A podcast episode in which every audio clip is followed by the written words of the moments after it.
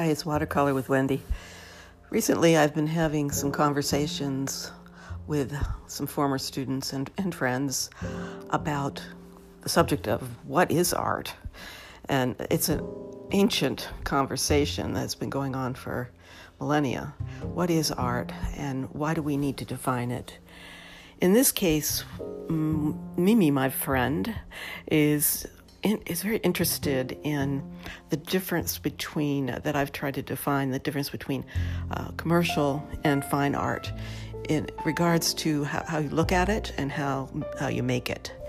So, for example, she will show me something that she thinks is a beautiful watercolor, and I don't argue that the watercolor is technically well done, but I say I, I classify that piece as a commercial piece because I can tell the method that was used by the artist to make it, and it's a sort of formulaic method that's um, that looks good, but it isn't um, anything original, and it might be uh, pleasing to look at. So she, I, I told her, I think one of the differences between commercial and fine art is the transformative nature. She says, Well, what are you talking about? Transformative. I don't know what that means.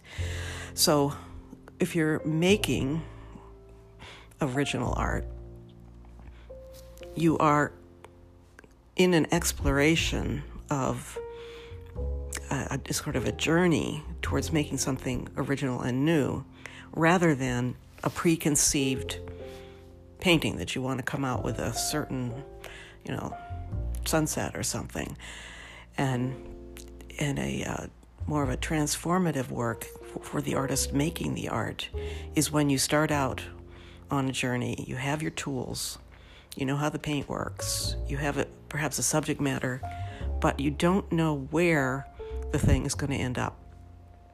So by the end of it, if you are using your tools and know how to guide yourself along this journey, you will come up with something original and new. So that's one way of thinking of the process of making original art or fine art. Now, the quality of it does depend on your ability to use the tools and your your um, way of looking at the world in an original way, rather than trying to repeat something you you think others might like to look at. So that's part of the making of it. Now, when you're looking at art, uh, and you find a piece of art that resonates with you because you might call it, oh, I like that, that's good art. Is it an experience of confirming something that's already inside of you, such as you like kitties, or you like sunsets, or you like those particular colors together? And so it it doesn't change you, it just reaffirms a part of you that feels comfortable. So, oh, I like that. I'm going to put that on my wall. And it makes me feel comfortable looking at this little cozy cottage in the woods. It's, uh, it's familiar, it's confirming, it's um, comfortable. And yet, if you look at a piece of original fine art that might startle you when you first look at it, like that's what's that? You know, why are those colors together? Why are those uh, two objects juxtapositioned in that particular way? Whatever the artist is doing it's uh, different and it's original and it's a bit jarring. But if, you, if it's well done, you look at it and you start to see something new. And if you are willing to have that experience and you know, shake yourself out of your complacency about the world, how the way it is, or how you think, then you will have a part of you transformed and grow and see the world in a new way with uh, a new set of eyes that this artist has been able to show you a different way of looking at the world. And that, that makes you transformed. You, you never will see the world again. Now you could take it in a simple way. Maybe you just never see mountains in the same way as after looking at a georgia o'keeffe let's say. That, that changes the way you know now you see it as a set of colors and it might relate to other things in nature something like that but it changes the way you are. And it not only just changes the way you look at the world, it changes a part of you that um, has been um, repetitive, that you always see things or think of things uh, in the same way.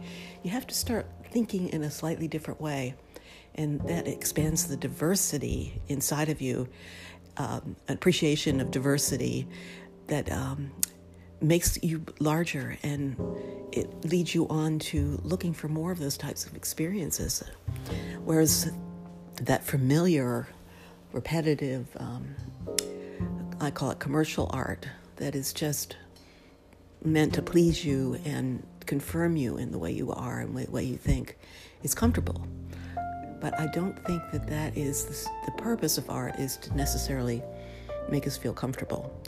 Think the purpose of art is to expand our way of being and with it civilization. So it's looking at art as well as making art in those ways rather than doing something that is just going to be repetitive and pleasing, which has its own use. You know, and you, if you want to just do something familiar, you want to play an old song on the guitar that you know very well, and that's comfortable and it's um, it's soothing.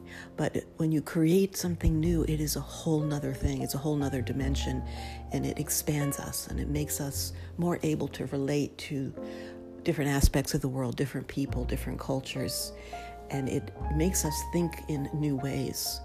And I find that is the the um, value of fine arts to see things in a new way and to expand parts of herself. And as I said earlier, it's sometimes a little uncomfortable to try something new. To when you're making the art, it, it is kind of uncomfortable when you see that your piece that you're making isn't turning out the way you might have presupposed it to be and it's going in a new direction and that, that's very uncomfortable but if you can follow that as um, experienced or professional artists will, will follow that whereas an amateur artist will stop and say well this is this is no good and you stop and say i can't do it. But a professional or fine artist that has the experience that this is going to go somewhere are willing to follow it through and not think about oh i might fail it might not be good or what if people don't like it? And that's where you find your original uh, work expanding. It's a it's a force that comes through you and I don't know where that magical force is coming from, but if you open the doors to that, that is either in looking at art or making original art, it is uh, a way to, to um, make yourself feel more alive in a way. And it, expands us rather than confirms our, our self, uh, our sense of comfort. So that was one way of talking about it. Now we can talk forever about what is art, what is not art, what is good art, what is bad art. And that, that's a long subject, but this was one conversation that uh, I, I, was thinking, yeah, a lot of people probably think about these things. Like, why, why is that art considered something for the museum and that one isn't? And that's very nice painting. Why is it not considered fine art? So that's one thing to think about. That's it for today.